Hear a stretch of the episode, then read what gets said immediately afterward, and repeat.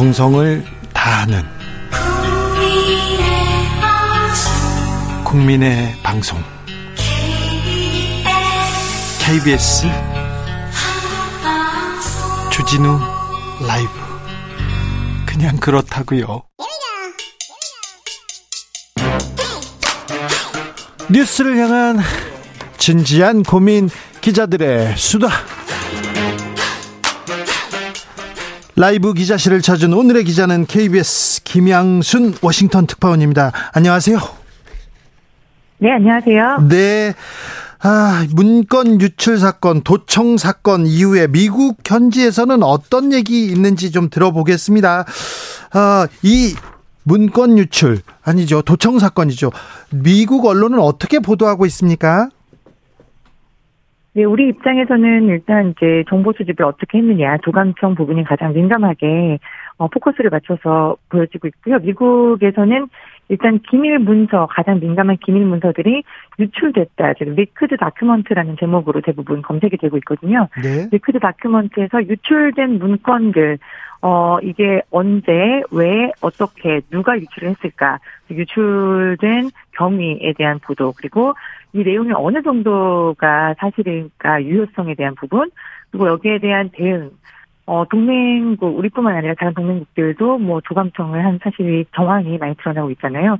이런 부분에 대해서 이제 외교적으로 우방국에게 혹은 적국에게 대응은 어떻게 할 것인가 이렇게 세 가지 갈래로 좀 나뉘어져서 볼 수 있다고 말씀드리겠습니다. 오늘 미국 국방부 장관이 공식적으로 입장을 좀 냈어요. 어떤 얘기 나왔습니까?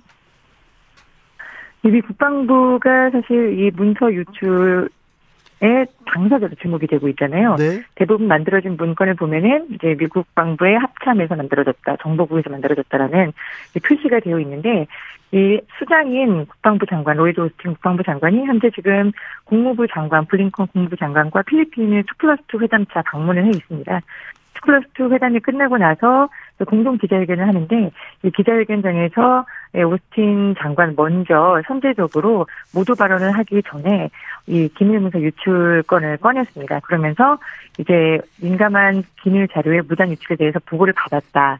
굉장히 이걸 우리가 심각하게 보고 있다라고 해서 가장 먼저 사실상 이 기밀 유출에 대한 것을 시인하고 이 부분을 우리가 제대로 보겠다. 어떤 표현을 썼냐면은 그러니까 바위를 하나, 돌을 하나씩 다 들어서 그 밑을 들여다보고 있다라고 했거든요. 네. 그 돌들을 하나씩 하나씩 다 들여다보면서 우리가 파악하지 못한 더 많은 문건이 유출됐는지 여기에 대한 대응과 사실관계 조회는 어떻게 할 것인지를 면밀하게 따져보겠다라고 좀 무거운 말투로 이야기를 했습니다. 김태호 국가안보실 1차장이 지금 미국 갔는데요. 미국 가기 전에 아, 뭐 상당수 정보가 위조됐다 이런 얘기를 했는데 이거는 미국하고 목소리가 비슷하군요. 그런데 오늘은 악이 없는 도청이었다 이런 얘기도 했어요. 어, 미국 현지에서는 어떻게 보고 있습니까? 어, 좀 짚고 넘어가야 될 부분이 있는데, 우리나라에서 이제 김태유 처장이 나오기 전에 상당수가 위조됐다라는 표현을 썼어요. 예. 근데 외신에서도 이 부분에 대한 기사들이 많이 나왔습니다. 서울에서는 상당수가, 어, 문건이 위조됐다라고 얘기를 한다 하는데, 미국에서는 사실 상당수가 위조됐다는 말은 나온 적이 없습니다. 아, 그래요? 어, 백악관에서도 그렇고, 이제 국방부, 국무부에서도 계속해서 주말 이후에 브리핑을 계속하고 있는데요. 일부가 조작된 것으로 보인다. 일부가 조작됐다라고 굉장히 조심스럽게 이제 백악관의 이제 전략조정실장이죠. 우리 NSC의 네. 존 커비 실장이 이야기를 했지만 그 외에 다른 어떤 누구도 이 문건의 밸리더티라고 여기서 표현을 하는데 유효성에 대해서 뭐가 조작됐다, 위조됐다라는 말을 미국 내부에서는 전혀 한 적이 없습니다. 오히려 우리 같은 경우에는 서울에서 상당수가 위조된 것으로 보인다. 위조됐다라고 단언을 하고 있고요. 그다음에 영국 그리고 이제 뭐 이스라엘 이런 우방국들 주로 조감청의 정황이 드러나서 정보가 유출된 것으로 나와 있는 이런 우방국들에서는 어 상당수 정보가 위조됐다 혹은 사실이 아니다 이런 일이 없다라고 대응 강하게 그 국가들에서 대응을 하고 있는 그런 모양새입니다. 네. 어, 한국에서는 뭐 협의하겠다 이렇게 얘기하고 한국 정부에서는 그렇게 강하게 이렇게 비판하는 그런 성명도 나오지 않았어요. 미국에서는 한국 정부의 입장 어떻게 보고 있습니까? 네, 미국 정부는 상당히 좀 곤혹스러운 상황입니다. 왜냐하면 일단 뭐 Five Eyes 그 영어권 비밀 공동체 공동체를 비밀 정보를 유지하는 공동체들이죠. Five Eyes 국가들에서는 일단 사실이 아니다라고 앞에 이렇게 차단을 해놓고 뒤에서는 상당히 격앙된 목소리를 내고 있는 것으로 알려졌습니다. 우리나라도 마찬가지로 앞에서는 이제 허위 조작된 정보다라고 하고 이제 뒤에서는 어떻게 외교적인 노력을 기울이면서 어떻게 되는지 따져 묻겠죠. 그렇기 때문에 미국은 상당히 곤혹스러운 모양새인데 이 부분에 대해서 이제 외신들도 서울에서 이 부분을 가지고 왔는데 어떤 논의가 이루어질 것이냐 용산에서의 대응이 이제 이주 뒤면 정상회담이지 않습니까? 이 네. 정상회담에 어떤 영향을 미칠 것이냐 정상회담을 앞두고 한국 측에서 어떠한 불만을 표시하겠느냐, 어떠한 비판이 오가겠느냐 그런 부분에 대해서 좀 보도가 이루어지고 있습니다. 네, 취재해 보시면요, 미국이 그 한국 안보실을 도감청했다 여기까지는 사실인 것 같지 않습니까? 일단 대부분의 매체에서도 그렇고 미국 입장에서도 그렇고 일단 도감청이라는 정보 수집 방식에 대해서 이게 뭐 불법이다, 옳다, 그르다 이러한 논의를 사실상을 찾아보기는 어렵습니다. 왜냐하면 이건 미국 입장에서는 안보의 문제고 미국은 워낙 오랫동안 뭐 에드워드 스노든의 풍물이 있었습니다만 네. 굉장히 오랫동안 여러 국가들을 여러 수단을 통해서 정보 수집을 한 것으로 알려지고 있잖아요. 예. 그렇기 때문에 우리 입장에서는 뭐 용산을 두감청한 정황이 있다라고 이야기를 하고 있지만 미국 입장에서는 굳이 내가 정보 수집을 어떻게 했는지에 대한 이야기를 꺼낼 필요가 없습니다. 그래서 미국 정부 입장에서는 정보 수집 방식에 대해서는 전혀 일절 말을 하지 않고 있어요. 예. 국무부에서 관련 질문이 나왔을 때도 국무부는 뭐 한미 관계는 철통 같다라는 말로 사실 정보 수집에 대한 답변 자체를 회피해 버렸고요. 미국 기자들은 브리핑에서 굉장히 많은 질문을 쏟아내지만 어, 이 정보를 어떻게 수집했느냐 난 정보 수집 방식에 대한 질문이 이루어지는 것은 제가 보지 못했습니다. 그 시긴트라고 이제 표현이 되어 있으니까요. 네. 네 뉴욕타임즈나 워싱턴 포스트는 이 정보 수집이 시그널을 통해서 된 것이다라고 하고 이것이 어떤 의미다라는 것을 소개를 해주고는 있습니다만 이 부분에 대해서 뭐 윤리적이다 아니면 불법적이다라고 강하게 문제 제기를 하고 있지는 않습니다. 어, 유출된 문건에는 영국, 프랑스, 헝가리 등 다른 국가에 대한 기밀도 있는 것 같습니다. 다른 국가들은 어떻게 대응하고 있습니까? 네, 앞서 말씀드렸듯이 이제 한국, 영국, 이스라엘 같은 그 미국의 오랜 우방국들은 이 관련 내용 허위다라는 입장을 내고 있고요. 그다음에 어제 이제 워싱턴 포스트에서 중동 지역에서 미국의 가장 오랜 우방인 이집트에서 러시아에게 전쟁용 물자 뭐 미사일 4만 포탄 4만 개를 주려고 했었다라는 보도가 나왔었습니다. 그것도 역시 이집트 대통령과 그다음에 국방부 고위 관계자의 대화를 도감청한 듯한 정황이 담겨 있는 문건이었거든요. 이 leak된 document의 내용을 굉장히 상세하게 소개하고 있는 워싱턴 포스트의 기사에 대해서 댓글을 보면은 이러니까 우리가 어 너네를 믿을 수 있겠니? 이러니까 우리가 어떻게 해서든지 정보 수집을 할 수밖에 없지라고 미국 현지 반응은 좀 옹호적인 분위기였고요. 이것 때문에 어, 혹은 이제 어떤 정보를 미국에 가지고 있을지 모른다라는 그런 위기감 때문에도 각국에서의 대응은 상당히 신중한 모양새입니다. 다만 미국에서도 이렇게 어떤 두감청으로 이루어진 듯한 정보가 유출된 것에 대해서 미국 외교관은 상당한 곤혹스러움을 감추지 못하고 있고요. 이제 우방국들과 어떻게 이야기를 해야 할 것이냐라는 걱정들도 조금씩 나오고 있습니다. 네. 어, 한미 정상회담 앞두고 있습니다. 미국 현지에서 한미 정상회담 관련된 기사 어떻게 나오고 있습니까? 한미 정상회담 이제 2주 뒤에 있는데요. 지금 바이든 미 대통령 영국 방문 중이죠. 영국 방문 이후에 만나는 정상이 우리 정상입니다. 그렇다면 이제 한국과는 어떤 것들을 우리 입장에서는 가져오고 그다음에 어떤 것들을 우리가 미국에 줄 수 있을까에 대한 논의들이 지금 조금씩 나오고 있습니다. 일정도 이제 조금씩 이제 픽스가 되고 있는 것으로 알려지고 있는데요.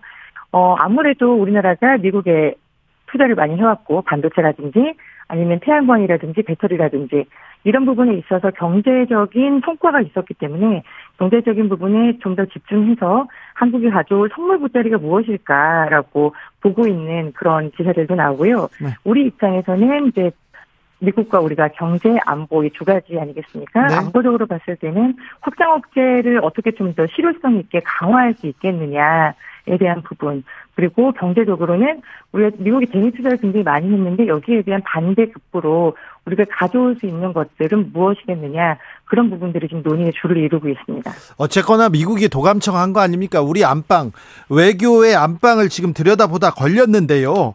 아, 이 도감청 의혹은 정상회담에 어떤 영향을 미칠까요? 일단 앞서 말씀드렸듯이 도감청에 대한 어, 답변이라든지 언급 자체를 미국은 하지 않고 있습니다. 미국은 안 해도 우리는 끝까지 해야죠. 네, 우리 정부가 앞 장서서 이 부분의 문제를 뭐 대놓고 제기할 이유는 없을 것 같습니다. 대부분의 우방국들도 그렇고 많은 국가들이 외교적으로 판단했을 때 일단 정부에 대한 이 파급력, 이 파장을 차단을 하고 뒤에서 어떻게 협상을 하고 이 문제에 대한 답변을 받아내느냐가 좀 관건일 것 같은데요. 마침 네. 이번에 김태유 차장 들어오셨을 때 네, 어, 이제 들어오신 지 한 12시간 됐네요. 말씀하시는 걸 보니까 상당히 좀 날이 좀 서 있는 그런 모습이었습니다. 어, 미국에 대한 부분 아마 그 기자들에게 굉장히 날이 서 있는 모습으로 대응하셨던 그렇죠. 대로 네. 네, 뒤에서는 잘 대응하실 거라고 믿습니다. 뒤에서는 국익을 위해서 잘 대응해 주셔야죠. 그런데 왜 기자들한테 이렇게 날선 모습, 화난 모습을 보여주는지 그건 또 이해가 안 가더라고요. 아무래도 가장 좀 눈기, 눈총이 쏠려 있는 부분이니까 보면은 대부분 허위된 조작된 것이다라고 이야기를 하시고 출국하는 시점에서 그리고 이제 미국에 들어오셔서는 미국은 나쁜 의도가 없다. 악의적인 의도가 발, 악의적인 의도의 정황, 정황은 발견되지 않았다. 이렇게 이야기를 했거든요. 네. 네, 의도에 대한 부분이 악의적이냐, 서리적이냐라는 그러니까요. 중요한 게 아니잖아요. 네. 네. 이게 핵심이 아니기 때문에 네. 사실상 이제 직접 당사자들을 만나서 어떻게 말씀하실지는 다른 카드를 숨겨 와일드 카드를 숨겨놓고 있지 않을까. 숨겨 놓겠죠. 네, 그러길 빕니다. 말씀 감사합니다. 네, 감사합니다. KBS 김양순 워싱턴 특파원이었습니다.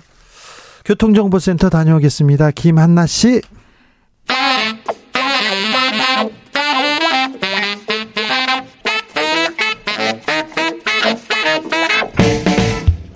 세계는 넓고 이슈는 많다. 우리의 시야를 국제적으로 넓혀 보겠습니다. 국내 뉴스, 국제 이슈 다 덤벼라. 지금은 글로벌 시대. 국제적 토크의 세계로 들어가 봅니다. 군사 외교 안보 전문가 김종대 전 의원 어서 오세요. 안녕하십니까. 세계적인 평론 스케일 임상훈 인문결 연구소장 어서 오세요. 안녕하십니까. 네. 도청 의혹 이거 쭉 네. 브리핑해 주십시오. 김종대 듣고 싶었습니다. 예, 일단 참 상황이 긴박하게 돌아가네. 네. 이번에 그 김밀루처럼 정말 정보 미국 정보 공동체가 있거든요. 여러 기관들이 이제 NSA, CIA, DIA 등 여러 기관에서 아주 기념비적인 참사입니다. 아, 네. 이 100쪽에 이르는 문서에 대해 가지고 미국 정부가 이게 심각하다는 이야기를 연일 하고 있고 네. 또 변명의 여지가 없다는 커비 조정관의 말도 나왔고요. 네. 오스틴 국방장관까지 드디어 오늘 첫 발언이 나왔습니다. 네. 심각하게 보고 있다. 이런 상황이고 이게 지금 어떤 미군의 전 세계 정보망을 다 바꿔야 될 사건이에요. 기밀이 그냥 줄줄이 샜어요. 특히 러시아 국가안보국 내에 침투해 있는 그 정보망. 이게 지금 거덜이 날 판이에요. 아. 거기에다가 외국의 내정 간섭이 있습니다. 예. 이스라엘 모사드가 반정부 시위에 요원을 동원하는 어떤 그런 정보들이라든가 정말 민감하기 짝이었고요. 이런 식의 어떤 그 정보 누설 사건이 지금 내용도 충격적이지만 방식도 충격적이에요. 제가 보기에는 과거에 이런 정보 누설 사건의 대형 참사가 주로 미국 정보기관 내 경쟁으로부터 비롯됐습니다. 그렇죠. 그 안에서 나왔는데요. 예. 그래서 NSA, CIA 서로 자기네가 정보 역량을 더 상대방보다 확충하려는 경쟁에서 무분별한 시스템 도입이 있었고 그것이 누군가에 의해서 밖으로 누설되거나 양심 선언을 통해 폭로된 사건들이 대다수였습니다. 그게 에드워드 스노든 사건이고 바로 어산지 사건입니다. 예. 그런데 이번 경우를 보니까 일부가 조작됐다 이런 내용이 나옵니다만은 대다수가 미국 정보기관에 쓰는 디자인 포맷하고 거의 일치하고 예. 또 상당 부분이 기밀을 실제로 담고 있다는 점에서는 이건 미국의 정보망을 대대적으로 개혁해도 시원찮을 판이에요.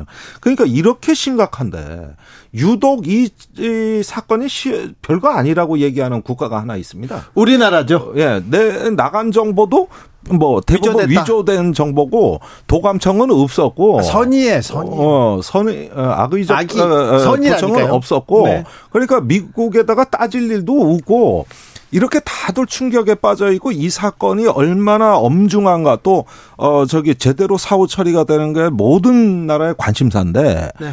이게 별거 아니고 말할 내용도 없다고 주장하는 나라가 유일하게 사우스 코리아. 네. 온리원. 예. 김종대 원님 그건 물어보자고요. 우리 대통령실 안보실장이 예. 안보실이 그냥 뚫린 거죠. 이거는요, 그, 제가 그, 어, 어, 언론에 그 누설된 내용을 보니까 한국의 법 체계를 정확히 알지 않으면 무기 수출 정책을 정확히 알지 않으면 나올 수 없는 내용입니다. 네. 예, 우리 무기 수출의 그 제3자로 이렇게 사용자가 전환되는 걸 금지하는 계약 조항이라든가 또는 전시의 국가에 수출할 땐 특별한 심사가 필요하다든가 또 이런 것들을 면제하고서라도 우크라이나에 수출하려면 누가 정책 검토를 해야 되는가 이런 부분이 정확히 적시돼 있다. 음. 어. 이거는 위조할래도 위조할 수 없는 내용이에요. 그러니까 문제는 몇 마디가 나간 게 아니라 제가 추론하는 것은 이것은 회의록이 통째로 빠져나간 거로 아, 보여져요. 뉘앙스까지도 이렇게 얘기하는 걸 보면 굉장히 좀 심오하던데요. 자, 많이 봤던데요. 많이 네. 들었어요. 들어도. 네. 임상훈 소장님 어떻게 보셨어요?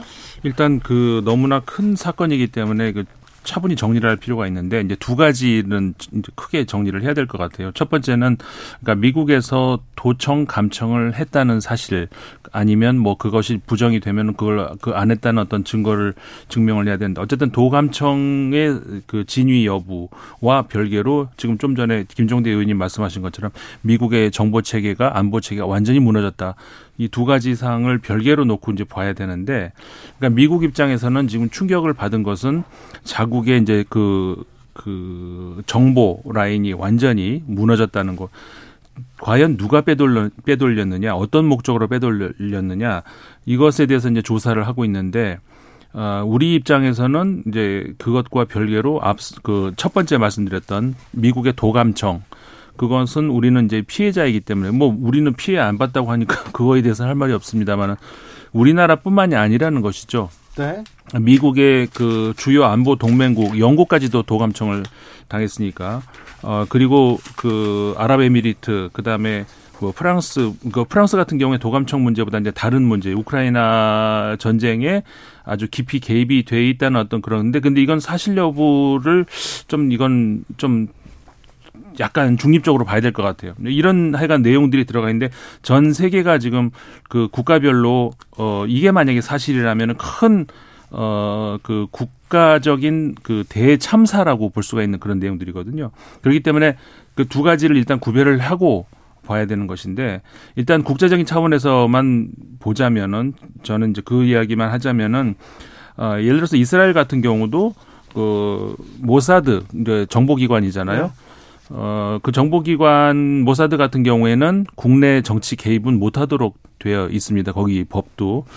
그런데 그 시위를 조장을 했다는 뒤에서 개입을 했다는 정황이 나왔는데 그것도 거꾸로 반정부 시위를 뒤에서 밀었다는 얘기거든요. 그러니까 우리식으로 하면 안기부가 반정부 시위를 뒤에서 밀어줬다는 얘기가 되는 국정원에서요. 네, 네. 국정원에서 네. 정부 비판 시위를 도와줬다는 거 그렇죠. 아닙니까? 그러니까는 그거는 과연 국 가가 제대로 좀 돌아가고 있는지를 만약에 사실이란 말이죠. 그런 것이고 프랑스 같은 경우도 그 우크라이나의 그 실제 군인이 파견이 돼서 활동을 하고 있다는 내용이 들어가 있는데 그 그렇게 된다면은 그 모든 서방 국가들이 러시아와 직접적인 전쟁을 어, 하지 않겠다는 이유로 계속해서 이제 그 지원을 간접적인 지원만 하고 있었는데 네. 그게 그러면은 그 러시아하고 직접 싸우고 있었다는 얘기가 되거든요.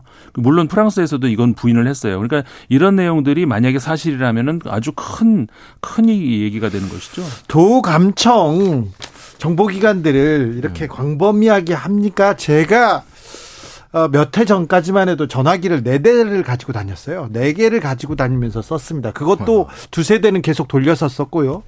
그, 그, 뭐, 정부기관 사람들이 너 정, 도청한다. 그러니까 어쩔 수 없이 그렇게 썼습니다. 그리고 제가 줄리안 어선지를 만나러 갈 때, 특별한 전화기를 구해서 그 전화로 여, 전화를 연락을 하자는데, 한 뭐, 천만 원이 넘는 전화기를 만들래요? 자기가 통화를 위해서. 왜, 그 꼭 여기까지 해야 되겠냐 그랬더니 모든 디지털은 어, 도청의 위험이 있고 듣는다고 생각해야 된다 이 얘기를 하더라고요. 지금 크게 두 가지 부류로 보시면 되겠습니다. 에셜론이라고도 얘기하고 프리즘이라고도 얘기하는 전 세계의 그 도청 시스템. 네. 하루에 2억 회도 마음 먹으면 접근할 수 있는 네. 이 냉전 때부터 진화시켜온 이 거대한 시스템은 미국의 NSA 예. 국가안보국의 아주 독점적인 전유물입니다. 예. 예. 반면에 이렇게 도청 감청에 의하지 않고 휴대폰의 안드로이드 운영 체계라든가 네. 그다음에 마이크로소프트의 윈도우 운영 체계에 어떤 malware 일종의 어떤 backdoor 같은 악성 코드를 심어 가지고 감청을 하는 경우 그다음에 줄리안 어산지가 특별히 강조한 건데 이런 휴대폰뿐만 아니라 제일 많이 강조한 게 삼성 스마트 TV를 강조했어요. 예. 그때 아마 많이 팔렸는 모양입니다. 예. 그런데 삼성 스마트 TV에 fake off라는 그 파일이 들어가 있는데 이거를 키면은 사용자는 TV를 껐다고 생각하는데 실제로 안 꺼진 거예요. 그러면 이 TV가 방 안에 있는 사람들 목소리에 마이크 기능을 수행해가지고 네. 그 음성 데이터를 인터넷망으로 전송하는데 이걸 특별히 조심하라 그랬습니다. 그러니까 이런 기술들은 어디서 나왔냐? 이거는 CIA에서 나왔어요. 그러니까 CIA는 주로 전자적 해킹의 강점을 갖고 있고 예. NSCA는 그 음성 데이터에 대한 빅데이터 어떤 예컨대 주진우 진행자의 독특한 음성 그 주파수가 있을 네. 거거든요. 그걸 빅데이터로 갖고 있다가 어디선가 통화를 하거나 이동을 하게 될 때 그 주파수 나오는 지역을 추적해서 위치를 추적하고 그 다음에 텍스트 파일, 음성 파일 이런 걸 다 절취하는 거예요. 그리고 특정 단어나 특정 이름이 나왔을 때 그걸 다 또 가져가는 그런 그렇죠. 기술이죠. 이게 뛰어난 분석 기술이 있습니다. 인공지능으로. 이건 NSA가 잘하는 거예요. 네. 그런데 이 두 기관이 경쟁이 붙다가 이래가지고 독특한 문화를 만들어낸 게 나중에 보안 사고가 터져도 일단은 강력한 사이버 무기를 갖고 싶다. 이게 2020년에 그, 어, 저기, 미국의 조사 TF가 발표하는데 제일 첫 번째 나오는 대목입니다. 정보기관의 엔지니어들은 내가 나중에 문제가 되더라도 일단 더 좋은 사이버 무기를 갖고 싶어 하는 직장 문화가 형성돼 있다. 예. 이게 조사 결과예요. 네. 그때 조사한 그 조사위원회 위원 중에 하나가 어, 폼페이오 전 국무부 장관입니다. 네. 그런데 이렇게 되다 보니까 경쟁이 붙어가지고 점점 이제 무한 폭주가 시작이 되고 그 과정에서 정부의 통제를 벗어난 불법적인 도감청이 계속돼 왔다는 거예요. 그런데 이걸 안 한다 그랬는데 재벌은 남 못 주고 그 뒤에도 계속 2013년 이후에도 계속돼서 2017년에 CIA 그 시스템이 폭로가 됐고 20년 21년에는 이번에 는 도감청이 폭로가 돼서 CIA가 NSA가 공개적으로 경쟁적인 망신살 뻗트리는 사건들이 터져왔던 겁니다. 지금까지. 그러면 이번에 저기 우리 대통령실에 안보실에 이게 뭐 감청을 해서 이게 유출이 된 건지 아니면은 어 저기 전자적 해킹을 통해 가지고 회의록을 통째로 가져간 건지 모르겠으나 둘 중에 하나라고 보는데 모르겠지만 이런 일은 재벌은 남주 어, 남못 주고 계속 돼 왔다는 뜻이 되는 것이고 네. 여기에다가 이제 적성국인 러시아 같은 경우는 휴민트라 고 하는 어떤 그 스파이 조직까지 운영한 정황도 나온단 말이에요. 그러면은 이제 현지에 나가 있는 정보원들이 위험에 빠지는 거예요. 그러니까 이런 것들이 다 이번에 그 두루두루 이렇게 구비돼서 하나의 어떤 미국이 자기가 주도하는 세계 질서를 유지하기 위해서 이런 어 정보의 우위를 적극적으로 활용했다는 이런 정황이 되는 겁니다. 그런데 지금까지 미국이 중국을 비판해온 게 뭡니까? 5A 장비에 백도어 심어가지고 전 세계 감청한다. 예. 전 세계 데이터를 블랙홀처럼 빨아들인다. 네. 이렇게 비판을 해놓고 정작 자신들은 이와 유사한 짓을 했다는 얘기가 되는 거거든요. 그런 만큼 이 사건이 주는 어떤 충격의 또 다른 점은 과연 우리가 이렇게 어떤 국제 질서 규칙을 말해왔고 또 국제적으로 이런 범죄를 막아야 되는 어떤 그 어, 자유사회의 어떤 가치를 같이 공유해 왔는데 이것이 흔들리는 거 아니에요? 중국 네. 비판할 자격이 있느냐 이런 음. 문제로까지도 비화될 수 있다는 게 예, 이게 충격인 것이죠. 아무튼 악이 없는 도청이었다. 아기가 없으면 도청을 해도 되는 거야. 그리고 선이 있는 도청이도 있나 이런 생각에 좀 자괴감이 들기도 합니다. 다른 문제 조금만 물어볼게요. 소장님. 네. 한일 정상회담 이후에 일본에서 계속 독도에 대해서 목소리를 높입니다. 독도가 분쟁 지역으로 떠오르는 거 아닌가 걱정도 돼요. 그러니까 그게 우리 지난번에도 한번 이 주제 한번 다뤘었잖아요. 어, 이, 애초에 이 정부가 그 일본의 현 정부를 그 대화 파트너로 상대를 해가지고, 어, 뭐 미래를 위한 그, 그 어떤 새로운 그 단계, 그 새로운 관계를 만들겠다는 그런 시도 자체가 저는 거기부터 잘못됐다는 말씀을 그때 드렸었잖아요. 현 일본 정부는 한국과 어떤 미, 정, 그 건강한 그 미래를 만들 의사가 없는 정권 생각이 없는 것 네, 같아요. 그런 정권 그런 정권이 아니에요. 그거를 몰랐다면은 당연히 그건 말이 안 되는 소리고 알고 그랬다는 뭐 그렇게 얘기를 할 수밖에 없는 건데 그래서 이제 비판을 받을 수밖에 없다는 것이죠. 자, 일본이 학수 고대하던 해법을 우리가 던져줬어요. 결단이라고 하면서 던져줬어요. 그런데 뒤에서 계속 뒤통수를 치고 있습니다. 성의도 의지도 없고요. 근데 미국 한미 정상회담에서 미국이 학수고대하던 해법을 대통령이 결단을 해요. 음. 그리고 나서 오 후보 후폭풍 이런 일이 있을까 걱정이 됩니다. 예. 그러니까 이번에 한미 정상회담도 같은 맥락에서의 그 우려가 생기는 것입니다. 그렇죠. 사실 이게 조사도 착수 안 된 도청에 대한 의혹을 우리가 먼저 없다고 하는 저런 자세라면 다른 국익에 대한 거는 제대로 협상하겠냐. 오히려 지금 큰 소리를 치고 진상규명 얘기를 하면 다른 협상의 지렛대가 생기는 거 아닙니까? 예, 그리고 더군다나 인권에 관한 문제는 말입니다. 이거는 저기 사실은 그 일본의 어떤 그 폭주를 막아달라는 중재를 미국에도 부탁할 수 있는 건데 하겠냐. 저는 그런 것도 우려가 되고 최근에 미국과 사우디가 틀어졌잖아요. 예. 그것 중에 한일 관계하고 유사한 게 있습니다. 9.11 테러의 희생자들이 사우디 정부를 상대로 민사 소송을 건 거예요. 예. 빈 라덴이 사우디 출신이라 이거예요. 그렇죠. 그러니까 배상하라 이거예요. 예. 그런데 미국 정부가 이걸 왜 안 막냐고 사우디 정부가 틀어진 거예요. 그런데 미국 정부 입장은 이건 민사 소송이고 개인의 문제인데 정부가 어떻게 개입하느냐는 거예요. 네. 마찬가지입니다. 그 사우디 정부가 얘기하는 게 지금 일본이 얘기하는 거하고 똑같은 겁니다. 징용공 문제 민사 소송이고 개인 소송인데 예. 이걸 왜 한국 정부가 못 막냐? 예. 이렇게 얘기하는 게 사우디하고 똑같은 얘기를 하는 거거든요. 그러면 이게 국제적인 규범이 있고 규칙이 있다. 국제적인 가치가 있다. 이렇게 된다면은 이 부분에 대한 부분은 우리 정부가 한 일본에 뭐 거의 굴욕적인 양보를 했기 때문에 네. 이제 그 다음에 일본에 호응이 있는 어떤 그 조치가 나와야 되는데 거꾸로 뒤통수를 쳤어요. 네. 그러면 우리가 미국 정부한테도 노력을 다 했는데도 결과가 이거고 이것 때문에 한미일 안보 협력에 지장이 초래된다면 일본 정부의 저 태도를 바꿀 수 있도록 예. 거기 가서도 촉구할 수 있는 것이죠. 그 근데 김병기 의원이 주진우 라이브에서 이런 얘기했어요. 미국만 도청을 했겠냐? 중국, 일본, 음. 일본, 러시아도 도청 가능성 있는데 음. 특별히 이번에 미국에서 도청한 내용을 일본한테 줄 수 있는 정보를 제공할 수 있는 가능성은 매우 높다 이런 얘기를 하셨어요. 에, 글쎄요. 뭐 그건 여러 가지 상상은 있을 수 있는 일이라고 봅니다. 그런데 사실 일본이나 한국은 5I에 들어간 나라가 아니고 정보 동맹이 아닙니다. 이건 김태효 차장이 실수한 거예요.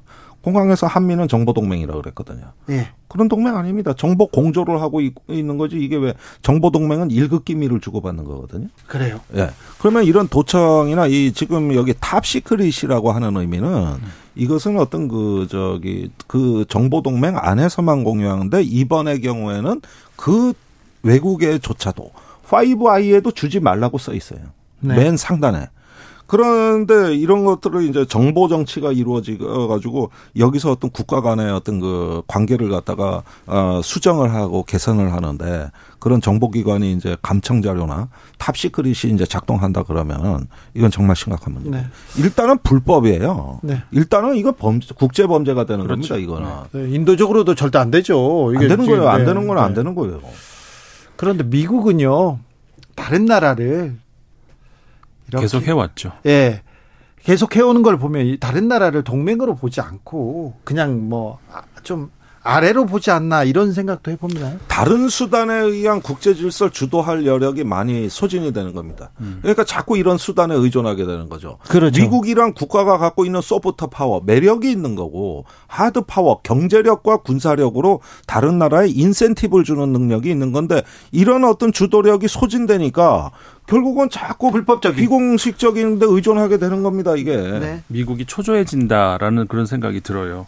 그러니까 상상력 부족. 그러니까 지금 방금 어, 김종대 의원님 말씀하셨듯이 어, 그럴 수 있는 수단이 얼마든지 있는데 그런 것들을 활용하지 못하고 이렇게 그, 그 어둠의 세계에서 근데 이게 지금 처음 벌어진 일이 아니란 말이에요. 우리 얼마 전에도 다 기억하실 겁니다. 메르켈 총리가 10년 동안인가 그 전화 도청 당했다는 거. 네. 그 당시에 유럽에서는 발칵 뒤집혔거든요. 그리고 어 당시 오바마 정부 그러니까 오바마 정부에서만 그랬다는 것이 아니라 그 전부터 해왔던 그런 것이었는데 결국 오바마 대통령이 사과했죠. 공 식적으로 사과까지 했어요. 그러니까 미국이 도청했다는 걸 인정을 했다는 것이죠. 저는 몰랐어요. 사과할게요 했잖아요. 사과하고 어, 이제는 내가 알고 싶은 게 있으면 도청 안 하고 전화해서 물어보겠다. 이렇게까지 말을 했단 말이죠. 네.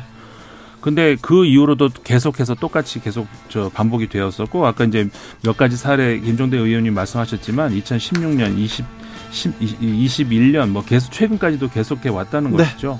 근데 지금 시간이 다 됐어요. 아, 그렇습니까? 네. 임상훈, 김종대 두 분 감사합니다. 고맙습니다. 저는 내일 올게요.